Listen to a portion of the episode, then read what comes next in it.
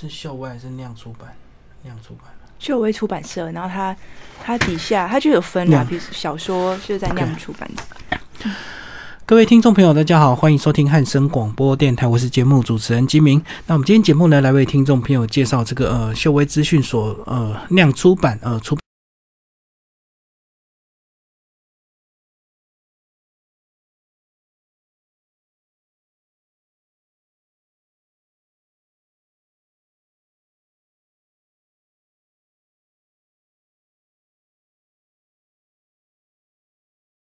纯真你好，嗯，主持人好，各位听众朋友大家好。那纯真跟我讲一下你个人呃文学创作从什么时候开始？嗯、我其实是在很小的时候就对文学创作非常有兴趣。我大概在十五岁的时候，在国中阶段的时候，心里面有想说我想要写作。嗯，然后可是这件事情它就是呃，我就是一边读书一边工作，然后有余韵的时候，我自己大概会写一些散文或者是呃新诗之类的作品。然后我大概是在我毕大学毕业之后工作了大概三四年左右，然后呃心里面。就是还是有一个想要写作、想要呃发表自己的作品的这样的一个梦吧，在自己的心里面。那我就想说，好，那我工作到一个阶段性的结束，那我就去念一个跟文学创作相关的一个研究所。所以呃，我就进研究所里面啊、呃去呃去就读。那我读的时候呢？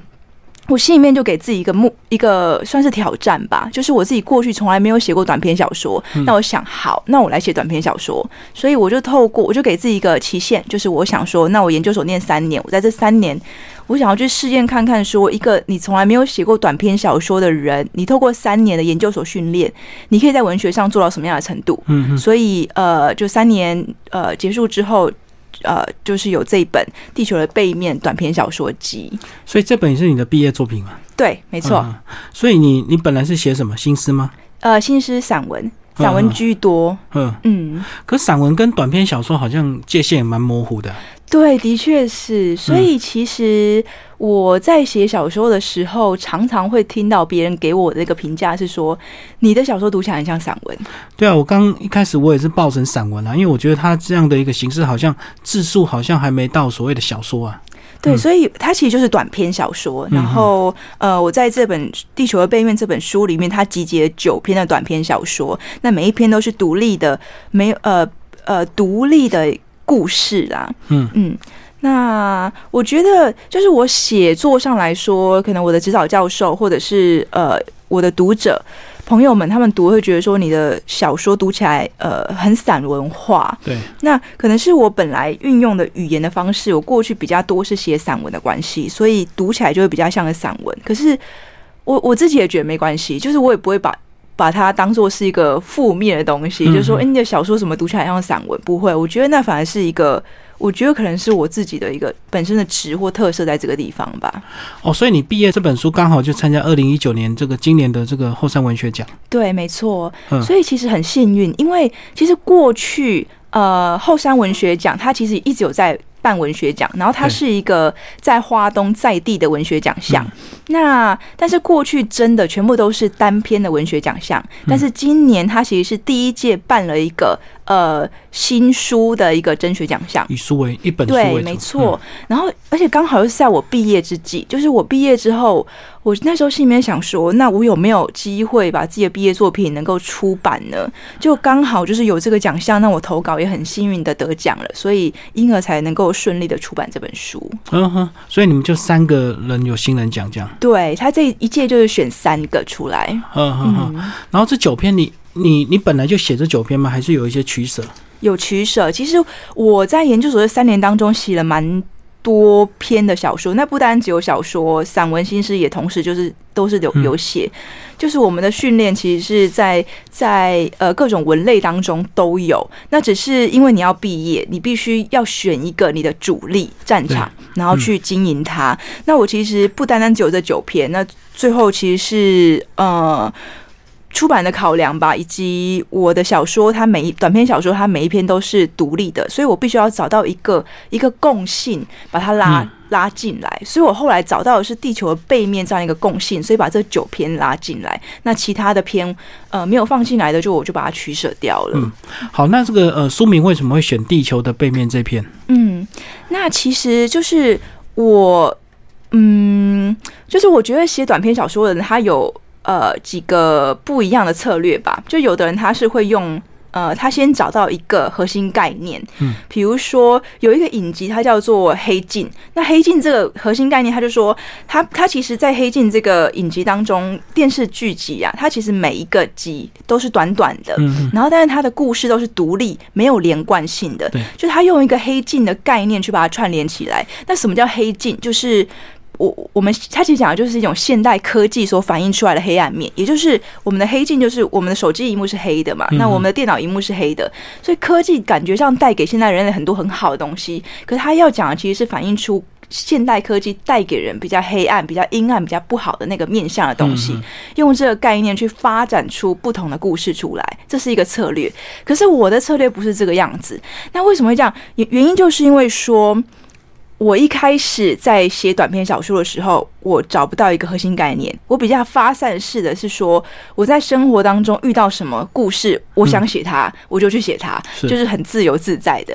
但可是写到后来的时候，呃，我就发现说，如果我我要用一个书的概念，把我不同的短篇小说拉进来的话，我一定要有一个核心的东西，它书的概念才能够成立。对。那最后找找找，我就找到地球背地球的背面。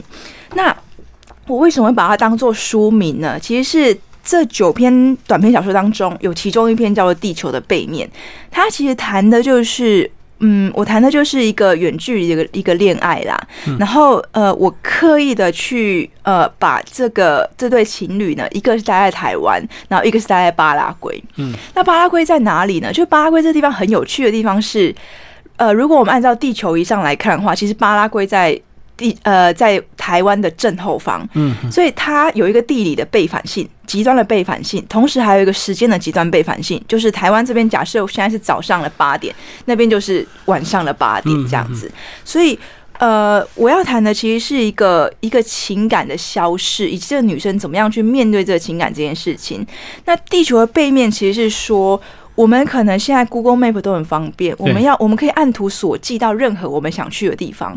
可是，其实，在你人生当中发生的事情，比如说情感这件事情，它的消逝，它带给你的，反而去，嗯，感觉像是拉你到一个你从来没有经历过的一个地球的。反面的那样的感觉，所以他其实讲的不是一个地理的疆域，他其实讲的是一个我们心里内在的一个一个背反的疆域。你从来没有经验过的世界，那你被迫去推到那样的地方。所以，其实我后来发现，说我的这九篇短篇小说，它其实。谈的核心上来说，其实是讲同一个概念了。嗯，我的故事每一篇故事的呃主角，他其实都因为人生当中不一样的事情，其实大部分都是很伤痛的事情。这些伤痛带他到了一个他人生经验，或者是他想象当中的那个未来经验当中从来没有经验过的世界去。嗯。完全相反就对，对，嗯嗯嗯，好，那地球的背面这个主角啦啊，到巴拉圭去找他的这个呃男友，那因为一个工作的需要，可是呃，从一开始到最后，无形中都一直引导他的是一个这个滴水声，那为什么会滴水声一直窜入这个女孩子的心里？呃，其实水这件事情也是，嗯。我想在里面刻意去营造的一件事情，就我觉得水这件事情的意象，它其实非常丰富。比如说，我们从最原初的原初的点来看，其实人类的生命，地球上的所有生命，它就是从水而来的。对，你如果去看人类，其实人类我们体内存在百分之七十是水分这件事情。对，那水为什么会在这个女生的耳畔一直在响起？这件事情它有一个一个荒谬的一个背反性，是说，其实这个女孩子她其实是失聪的女孩子，她其实听不见的，可是。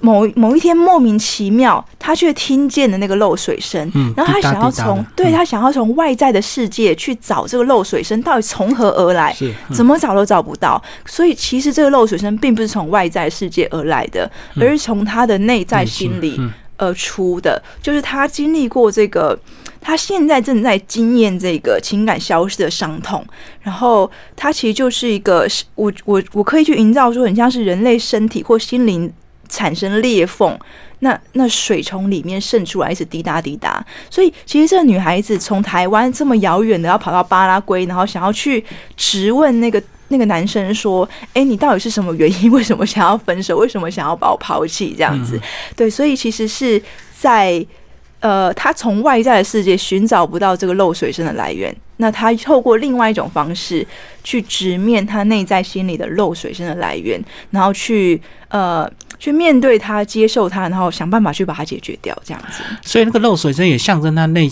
呃，他内在感情的流逝，就对，一点一滴在流逝。对，没错。所以他试着去找到那个背面，也就是跨越一百八十度去找到她的男朋友，去解决这样的一个问题。嗯。但是最后，其实这种事情好像也你并没有写一个很明确具体的一个结结局，对不对？对，所以其实他那个结局就是说，我我的想法比较像是说，其实他因为。情感这件事情其实是其实是双方的，对，所以他其实如果他要比如说抓着这个男生的领子，然后去摇晃他说：“你你现在给我讲清楚到底是怎么回事？”其实他没有办法得到一个一个回应的，因为这个男生就是很果决的，他要切断所有跟他的联系，这样子，所以他反而呃只能够，所以我其实没有写那个男生的部分在结束的地方，所以他反而只能够回回过头去。去面对他自己，所以他后来就呃不再去找那个男生了，反而到一个三国界碑这个地方，然后看着那个三个国家交界处的交界处，那呃去思考一些事情。可是其实我在这边埋了一个东西，我不太确定读者读不读不读得出来。就是说，其实我就写到说三三国界碑，就是。三个国家在这个地方，其实感觉上它其实是有点太过拥挤了。嗯，那其实我要谈的就是说，其实你你其实有一些蛛丝马迹。其实这个男生就是，嗯，这跟就跟时事一样，这个三个人抢两个便当太挤了，所以一个便当还是要一个人吃，就对。对，嗯，所以嗯，就这件事情，他也只能够往自己内在去解决了。但是结束很有意思啊，结束的是他的行李箱还躺在这个河边的边坡上。没有打开过，那他也不知道到下一个地方去。他旅程还没开始，也还没结束，这样子。对，所以不知道何去何从。我自己个人蛮喜欢这样的一个结束的，就是说我写到说，其实他来到这个地方的时候，其实非常的仓促。然后他落地之后，他是呃回饭店急着去谈，对，倒头就睡。然后他其实也没有把他的行李箱打开过，对，嗯。那结果他后来。来到这个地方，信箱躺在旁边。他后来发突然发现说，他没有办法找这个男生解决任何事情，他只能够自己去面对，自己去解决他生命当中现在要面对的这件事情。可是他同时又另外有一个开展了，嗯，这个开展就是说，你好像你也没有任何的负担了，那那你也心里也不再是你的一个一个一个很沉重的东西在那个地方，因为你现在没有，好像也没有任何的。约束或拘束在，你可以去任何你想去的地方了。嗯嗯嗯，我觉得也有点像这个行李箱，它因为这感情结束，所以它不需要被打开。那它随着主人一起流浪到下一个地方或下一个城市，又可能遇到下一段感情，所以这个行李箱可能又会重重重新被打开。我觉得好像也跟他心里的那种心，我们讲的打开心啊，或关上心门的那种。有点呼应的感觉，嗯，的确是。讲那个下一篇好天，好天这篇呢，就读起来比较容易懂了。其实它就是一个呃很淳朴的一个乡下故事，然后是隔代教养嘛，对，外婆跟这个呃小孩的故事嘛，然后呃有个神秘的这个男人最后出现，这样 对。那其实好天这篇呢，嗯，我想要谈，就是我在这个故事当中，他其实谈的就是说，呃，有一个小女孩，她其实是在市场长大的。嗯，那我会觉得说，在市场长大的小孩子，她有一个特别点，就是说，因为。嗯，父母亲都很忙嘛，在市场上非常忙碌，所以他感觉上他就是市场养大的小孩子，他成天就在市场里面玩，然后呃，市场里面的阿姨叔叔都认识他，然后呃，就是因为小孩子就会比较疼爱他，就会喂他吃东西啊等等的。对，但是有一天，就是到直到后来，就是他爸爸妈妈真的忙到没有办法照顾他，于是就把他送到了外婆家去。嗯那其实这个小女孩心里面会有一点点那个，有一点点。孤孤单的那种感觉嘛，就是父母亲没有办法照顾到他的童年这一块，然后把他送去给外婆。那还有另外一个女孩子也被送来了，是他的表妹。那这表妹来的时候呢，是浑身带着伤的，嗯，很爱哭。然后不太爱讲话，那其实在里面包裹就是说，这个神秘的男子其实就是他的父亲啊。嗯那其实他还讲的就是，其实这小女孩她为什么会这个样子，其实是呃，他其实就是一个受父父亲性侵的一个小孩子。他受父亲性侵害，但是同时他的妈妈却没有支持他，他的母亲却认为说，其实。呃，就把错就怪在这个小孩子的身上了，就是我的婚姻不愉快是你造成的，所以他其实就是一个家庭非常破裂的一个孩子。然后他来到了外婆家，所以这两个小女孩的相遇，那我要谈的是说，其实嗯，两个小女孩各自都有带伤，然后他们在外婆呃离开了自己的原生家庭，来到这个外婆家的时候，然后嗯，就是他有一个被迫成长的过程，然后。同时体验到说，不是自己身上有伤，其实别人身上也有伤的这样的一个呃相互成长的这样的一个经验。嗯嗯，不过最后讲到呃写到后端有蛮沉重的，就是这个小女孩的父亲又出现了，嗯，然后他就试着想要做以前那个不应该做的事情，这样子。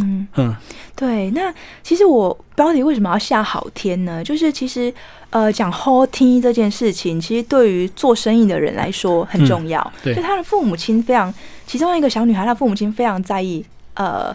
好天，就是如果下雨天的话，那个生意可能就不太好嘛。对，所以这是好好天的一个其中一个意义的层次。那另外意义层次是说，其实呃，另外一个这个女孩，另外一个小女孩很爱哭，那个小女孩，她心里面也想要回家。那但是她的外婆就会安慰她说：“好啦，就是如果你米亚仔好好听摩罗吼，那你妈妈可能就会来带你回家。”所以，她其实心里面有期待一个好天在的。那其实，那期期待一个好天气，其实是期待说，不单单只是我们物理世界上的好天，其实另外一方面也是期待说，在他的生命当中有没有一个。好天，未来有没有一个好天可以出现在他的生命当中？对，所以其实，在结尾的时候，我就安排说，其实呃，小女孩去嗯体认到说对方的伤痛，那她同时也跳脱这个，去期待说，那我希望明天。就是好天气，嗯嗯，对，也代表他们两个都像渴望这个呃生命有一些转折，就对，对，嗯嗯，就是未来的希望后听啊，嗯，这名字取得还真棒。嗯，我们来讲下一篇是刺青啊，嗯，哦，这个刺青师的一个故事，嗯，然后要刺青一定要先听听故事，刺青师才有感觉啊，对，嗯，对我这这个刻字化的。哼，我就刻意的安排这件事情，就是说，其实刺青，可能有人会觉得说，你刺青就是，哎，我今天来到一个一个店家，我跟他说我要什么图案，你帮我刺。对。可是呢，这个女孩子她来到这个刺青店的时候，发呃，发现一件很有趣的事情是，她这个刺青是要求她要讲故事。嗯，没错。你如果不跟我讲故事，我不帮你刺青。也就是说，她要求说你要刺的东西，就说她不希望你是那种。可能追求一时的冲动或一时的流行，然后你刺一个永久性的东西在身上，那最后没有办法抹去，就后悔。还要知道说，你你为什么要刺这个东西？它对你的意义性在哪里？它它你你你真的是长久的想要这个东西在你的身上吗？所以呃，我我我就刻意在里面安排说有一个这样的一个特殊的刺青师，然后这个女生呢，她其实是因为呃她的妈妈。离世了，嗯。嗯，他觉得非常伤痛，而且他没有办法理解他妈妈离开人世的那个方式。就他妈妈其实是呃有一天突然消失了，嗯，然后呢，嗯，家人怎么样找都找不到，嗯，而最后找到了，是在家里面的。冰柜里面，就他妈妈用一种非常果决绝的方式离开了这个人世。那他的女儿没有办法理解理解说为什么会这样子。那他同时又很想念他的妈妈，所以他其实有某一部分的那个精神思想上是觉得说，其实他想要透过刺青这件事情，把把呃跟他妈妈有关的象征物刺刺在身上，然后试图去。理解或者说召唤回一些什么样的东西？对，那可能有读者会觉得说：“哇，你这写这个刺青的故事有点离奇啊，然后魔幻写实，然后好像不不符合常理。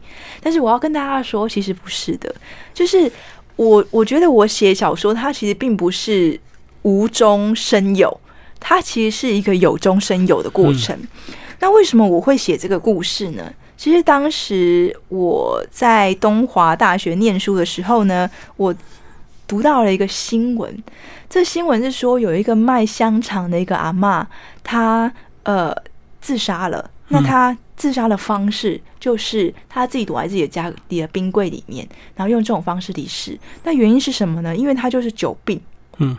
久病，然后一直都没有好，然后他又觉得说自己的生命已经到了尾声，然后又生病，其实就是拖累自己的小孩子。那他不想要这个样子，所以他用这种方式离开。那其实那个阿妈我认识，就是他，就我就他就推傍晚的时候会推那个香肠车出来卖，然后我有跟他买过香肠，所以我读到这个新闻的时候，我心里面当然也非常的难过，但是我心里面想说，嗯，就是我要写这个故事，嗯嗯嗯。我刚刚看到里面有一段话：心中没有故事的人是没有办法忍受刺青的疼痛。嗯，所以说是不表示说，当你要刺青下去，其实你心里要有个很坚定的一信念，那这个信念一定是跟你刻骨铭心有发生的一个故事，所以你才能够忍受那种刺青的疼痛。嗯，所以变成他想要把他母亲呃刺回来，就对。对，所以其实我会觉得说，我觉得人在这个世界上做任何的事情，他必须要有一些呃。想法在吧，或者说一些信念在，或者有一些爱在吧。就如果你没有这些东西的时候，呃，我我觉得他没有那个好的能量可以去呃好好的完成一件事情，或者是说没有那个好的能量可以去承受在这个过程当中你必须要承受的挫折啊、苦难啊等等东西。嗯嗯，不过后来还蛮正面的，蛮积极的哈。后面有看到阳光，是他的小孩。就是安排了一个死亡之后有一个新生，就我觉得生命其实它就是这样传承下去的。嗯嗯嗯，对，所以后面这个后面的部分还蛮温馨的。他带着他的小孩看到脚印这样子，对，然后带着呃胸口的这个百合花。嗯，好，那下一个讲的是学习羽毛。嗯，好，那学习羽毛这一篇呢，其实是嗯。我当时我有朋友在做跟部落相关的一些工作，他拍了纪录片。那我去他的纪录片放映会的时候，我才了解到一些关于呃阿美族他们的神话传说，以及他们的阶层是怎么样怎么样呃分就是怎么样安排的。就是其实他有一个叫学习羽毛这个阶层，那你透过成年礼往上才是一个带羽毛的阶级。对，所以当时我就了解到这件事情，我就发现说哇，光学习羽毛这四个字，我就觉得里面有故事可说，嗯，就觉得它是一个具有小说感。能够发展成呃一篇文学小说的元素在里面，所以就开始跟这个呃朋友开始情跑部落，然后跟他们相处，然后去学习他们怎么样运用语言的方式。那还有就是，我也收集了呃跟他们呃跟阿美族相关的一些神话传说，最后呃编织成了这篇学习羽毛的故事。它其实谈的就是说一个一个经历过家庭伤痛的一个小孩子，他怎么样透过。呃，跑步这件事情去转化他生命当中的伤痛啦。那其实跑步这件事情在阿美族当中，它其实成年礼的其中一项仪式是他们必须要在日出的时候跑一个五 K 的一个一个马拉松啦。然后呃，以此作为一个成年礼的其中一项仪式，所以它其实有一个有一个成长嗯的概念在其中，所以我就把它安排到这个小说当中来。故事的结尾其实是。嗯，蛮伤痛的一个结尾，就是说他他的父亲离世了，他的哥哥离世了，那他的妈妈因为没有办法接受说父亲跟哥哥的离世，然后所以精神上其实是处于一个非常不好的状态的。那所以这个孩子他在成年里的时候，他他是一个跑步能力非常好的一个小孩子，他永远都跑在前头。然后跑到他快要跑，他跑跑过终点之后呢，他其实心里面知道说，哦，我长大了，嗯嗯嗯，所以我我是一个一个一个大人的那种感觉，我可以保护我的妈妈，所以他有一个成长的喜悦在他。我在安排在结尾的时候，他其实是想要跑回家跟他妈妈分享这个喜悦的。那他头上已经带有那个呃，就是部落族长给他的这个羽毛在了，所以我就写说，其实他他跑，他就像这个羽毛一样在飞翔，很轻盈，很像在飞一样。那呃，所以他很想要回去跟他妈妈分享这个喜悦。可是当他跑，他感觉像羽毛一样很轻盈的飞翔的时候，他不知道他的妈妈其实正走入秀姑兰溪，也感觉正飞起来。可是其实就是他的妈妈正走入秀姑兰溪，想要想要离开人世啊。对，那我们来讲下一篇这个胡琴制造。胡琴制造就是啊，真有其人嘛，一个制造胡琴的老师傅这样。呃，其实是的，其实对。如果我觉得，如果是在花莲当地的人，可能也呃蛮容易知道，说我其实在讲的是谁的故事。那因为我在这个呃呃。地球的背面这篇短篇小说集当中，其实有放了蛮多花东元素在。那其实胡琴制造，它就是一个凤在凤林自己自学制造胡琴的这样的一个师傅。那他本来是呃中药师，那他后来就是，所以他同时有经营中药店，然后他的中药店同时就有卖他自己制作的胡琴。那其实后来呃。就是他在世的时候，其实我有到过他的店里面去，然后其实那个时候他就已经中风了。对，那呃，对，那后来我再回去的时候，他嗯，我就没有再见到他了。所以那个时候，因为这样，我也觉得说，那我要写一个这样的一个相关故事。那他其实谈的就是说，他其实谈的是父爱，但那个父爱其实是一个一个非常。别扭的父爱，这个别扭的父爱是说，这个男主角。他其实是一个呃小时候练胡琴的一个男生，但他长大之后他放弃了这件事情。是为什么放弃呢？因为小时候都是被逼迫，父亲用那种很很很严厉式的方式逼迫他要练琴，所以他其实反而不喜欢这件事情了，所以他放弃了，然后呃转而去做跟胡琴买卖相关的工作。那他父亲可能也没有办法谅解他，说我那么就多年栽培你这件事情，那你最后竟然是放弃了，所以两个人的那个关系就非常非常。的疏离，但可是其实父子之间还是有爱的。那个爱就是说，就是他的父亲在去在疗养院的时候，这个孩子就会到他父亲疗养院附近的那个湖去钓鱼。钓鱼的时候呢，父亲就会带咖啡去。其实他想要看自己的儿子，然后想要想要就是带咖啡给给儿子喝。但他每次都会做同样一件事情，就是带咖啡去的时候呢，就会。逐一的给附近钓鱼的人喝咖啡，然后剩下最后一点点的时候，就会问他儿子说：“啊，就剩最后一点点了，看你要不要喝啦。”但其实其实就是一种别扭的父爱，我其实就是想要你喝喝杯热咖啡这样子。然后故意是给全部的人就对，对，就是故意就说现在只是剩的，看你要不要了这样子。所以讲的其实是一个别扭的父爱在其中。嗯嗯嗯。好，那我们来讲下一篇是人造卫星为什么不对落？哇，这个里面还带入好多这个专业术语。对，其实这篇是我在这九篇短篇小说最长的一篇，它其实是我当时写大部分的篇章，可能大概就是五六千字左右，七八千字左右。但这一次我就把它推到一万字以上，就算是给自己一个挑战吧。那人造卫星为何不坠落？是因为我我觉得说。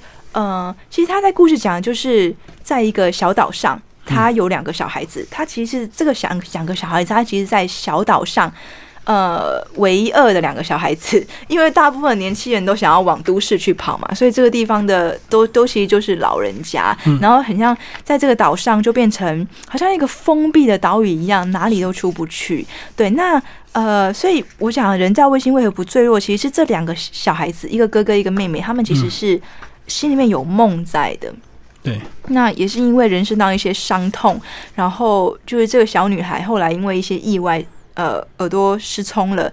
那哥哥呢，也因为呃父母亲的一些嗯情感变故，所以呃转而放弃了他本来想要呃想要想要登上太空的这样的一个梦想。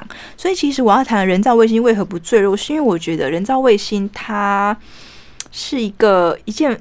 我觉得人造卫星是一个非常孤单的意象，就是它永远在天空，然后它有一个隐形的一个锁链拉住你，你要必须要绕着一个核心，你生命当中的核心就是地球，这样不断的去运走。对，那呃，你好像没有没有别的选择性的，所以我要讲的其实是人生当中的一个。好像非常僵化的一个一个状态吧，就是你的人生好像就不断的绕着某些某些生命的一个一个一个既定形式在那边运作，好像没有任何的转换的可能性。嗯嗯嗯，讲的是这样的一个故事，就是人造卫星看起来好像很自由，其实它又很舒服，然后很孤单，就对，一定要照着既定的路线这样。对，就算他想自己坠落，他也不行。对，他也必须要对我们决定他坠落，他才能够坠落。对对对，我觉得很悲哀的一种生命形态啦。嗯，不过你这个岛屿是就讲的是台湾吗？因为你里面有出现台湾啊。对，我其实刻意把它就是放在，其实就是台湾的某一个离岛。嗯，对，那个离岛其实是我刻意把它虚构化的建立起来的一个离岛，这样子。嗯，好，那我们来看哦，圣诞老人问卷调查，这很有意思哎，这个。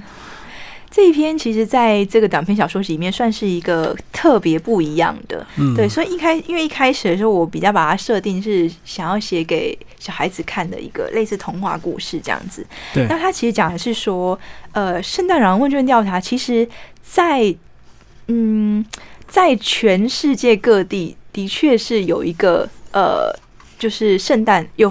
世界各地都有圣诞老人，他们是一个专职的圣诞老人，所以圣诞老人是真的存在的。就是，然后他们呢，在淡季，也就是不是冬季的时候，他们其实会有一个聚会。诶，这个聚会是一个国际性的聚会，真的有这个聚会。然后他们会在这个聚会讨论一些跟他们圣诞老人工作相关的一些事情。对，所以我其实讲的是说，其实是一个想要写儿童呃文学的一个一个。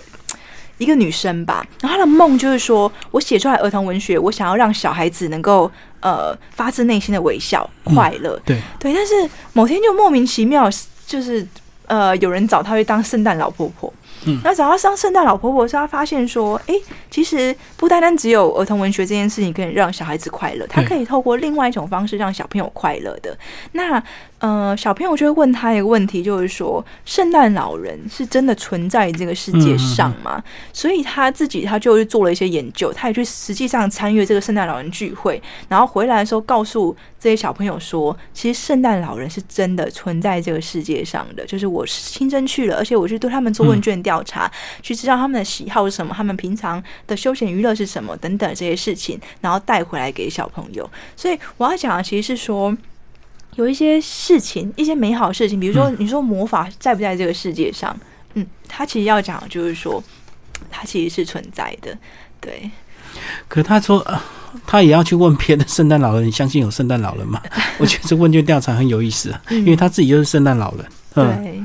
好，我们来讲沙金楚哦，这个沙金楚我看的最有感觉，因为这个刻苦的爱情故事是不是？宝珠跟那个阿忠啊，对。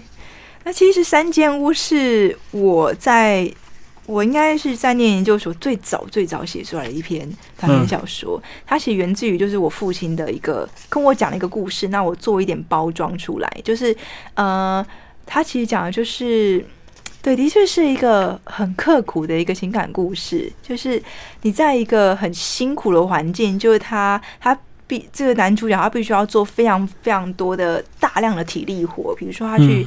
呃，去出海捕鱼啊，然后钓旗鱼。可是你最后回来的那个成果，也没有人相信你。而且你在这个这个捕鱼的过程当中，差点丧失了自己的生命的。那他其实有一个爱恋的对象，就是这个宝珠。可是这宝珠，我在当中，他其实我也没有把它写的太过于明白，就是说，其实这宝珠他有自己的一个人生的伤痛经验在。是啊，然后他其实一直抗拒这个情感关系，然后到后来的时候，他。他结束的时候，其实是宝珠不见了，嗯，他消失了，然后他其实就也是就是走入大海了，这样的一个没有一个好结局，这样一个情感故事啊。对啊，而且宝珠她是私仓寮的小姐，她必然有她人生困难的地方才会去做小姐嘛。那那跟阿忠遇到之后，他们两个呃算是短暂的情侣关系，可是最后宝珠会选择离开，是不是？她也觉得说她人生跟阿忠一样啊，就是有时候真的是。生活真的太辛苦了。嗯，我觉得的确是啊，就是我觉得在这个社会上，它有一些呃既定的，我们认为的所谓的所谓的呃好的或者说顺遂的一个人生，可能你就是你就是长大嘛，读书嘛，然后毕业就工作嘛，然后你你结婚生子这样子。可是对他们的对他们的一个人生经验来说不是这样，他们经历过各种各样的事情，为了生存这件，事情，没错，为了活着，为了吃饭本身这件事情，就就已经耗尽了他们人生当中所有的精力啊、情感了。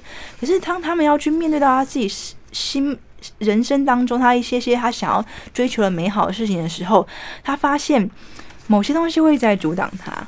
可能是社会的，可能是他自己心里面的层面，就是我其实我不是一个，嗯，我做的工作其实不是这个社会所认可的一见不得光的，对，嗯。好的工作，我真的有可能可以去呃成家立业，呃然后接受这段做一个感情对，嗯。做一个一个一个大家可以接受，或是对方家家人可以接受的这样的一个媳妇嘛？答案是不知道的。那那宝珠后来没有办法呃面对这件事情，你也就选择离开了。嗯，嗯，好，最后一篇未完成青春期啊，嗯哦，这一篇故事也是我在研究所很早很早的时候写的一个、嗯一个故事。对，那它其实讲的就是霸凌这件事情啦。就是我觉得在青春期的阶段，嗯，因为我觉得霸凌这件事情好好。嗯，到处都有，很常发生在我们人世当中。对，但是我们就有时候会觉得说，小朋友，然后在青春期阶段，他其实，呃，我觉得青春期小孩子特别别扭。就是我之前，我过去有在国中、高中教过书，那我觉得那个阶段的小孩子有时候蛮难去，你要非常的细心敏锐的去跟他相处的，因为在青春期那个阶段，他。他生理在变化，对他的生理又带动他的心理在变化，所以那个阶段的小孩子就是很别扭，然后有时候不太容易理解他。那霸凌这件事情，我会觉得说，其实我们在成长阶段所遇到的一些霸凌事件，有时候我们觉得可能只是呃玩笑吧，嗯嗯。只是我就一时的开玩笑，那有什么呢？可是对于被霸凌的对象，我讲的这个故事当中的这个主角，他被小时候被霸凌这个经验，已经成为他身身体内在的某一部分，嗯。他带着走一辈子，他觉得他都怎么样都没有办法放掉这件事情。嗯所以他长长大成人之后，他到了一个婚宴的场合，台湾的婚宴场合就非常非常的尴尬，就是你遇到过去的同学，大家在不同的领域，那你在这时候就开始比较啦。嗯哎、你谁戴什么好的手表啊？你在哪里工作？你是工程师还是做什么样的工作？然后你娶到一个一个漂亮的老婆还是怎么样？所以有一些。世俗上所认为成功的条件，就会在放在一个婚宴的那个那个台面上嗯，变成是擂台战了，大家在那边比较了。所以这个被霸凌的一个男生，他在成长的经验当中，就变得嗯，就变得比较畏畏缩缩，比较没有自信去追求他人生当中想要追求的事情，也没有什么动力吧。对这个世界没有太多的一个怕受伤害，所以就比较不敢往外那种感觉。所以他的他的他的工作。也没有说有很好的成就那样的感觉，所以在这个场域当中呢，他看到说所有就霸凌他那个对象好像诶都都蛮不错，可是自己现在却是这个样子，所以所以我会觉得说那个那个受伤的经验，有时候我们会觉得说，嗯，我们带给别人那个伤害，有时候无意或有意，有时候你觉得它很像非常非常微小，你嗯过了就可以放掉这件事情，有时候其实真的未必。就是霸凌别人的人可能很快就忘记，可是被霸凌可能会影响他一辈子啊。就跟你最后讲的，他困在他的残壳里，一直对，走不出来，然后一样的夏天，一样的惨叫，这样子，大家都已经这个展翅高飞，只有他困在里面。